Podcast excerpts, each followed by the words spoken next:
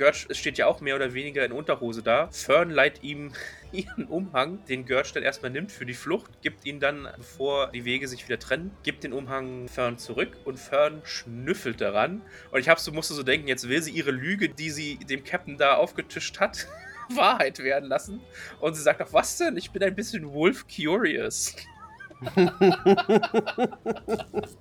also Fern ist auf der Jagd, würde ich sagen. Fern ist heiß. Ich fand es auch schön, dass sie sich in der Hinsicht treu bleibt, dass sie jetzt sagt, was wird danach stinken? Stört mich gar nicht. Ja. Also es ist halt wirklich sehr naturverbunden. Ich meine, mit Fellgeruch kennt sie sich ja auch aus. Sie ist ja auch zu 50% mit Fell bedeckt. Oder vielleicht sogar mehr, weiß ich gar nicht. Ein bisschen. Wahrscheinlich mehr. Zumindest ab Unterleib, glaube ich. Sehr fällig. Ja. Nur die Stellen bei. Naja, ist egal. Ich musste gerade an Ahornsirup denken.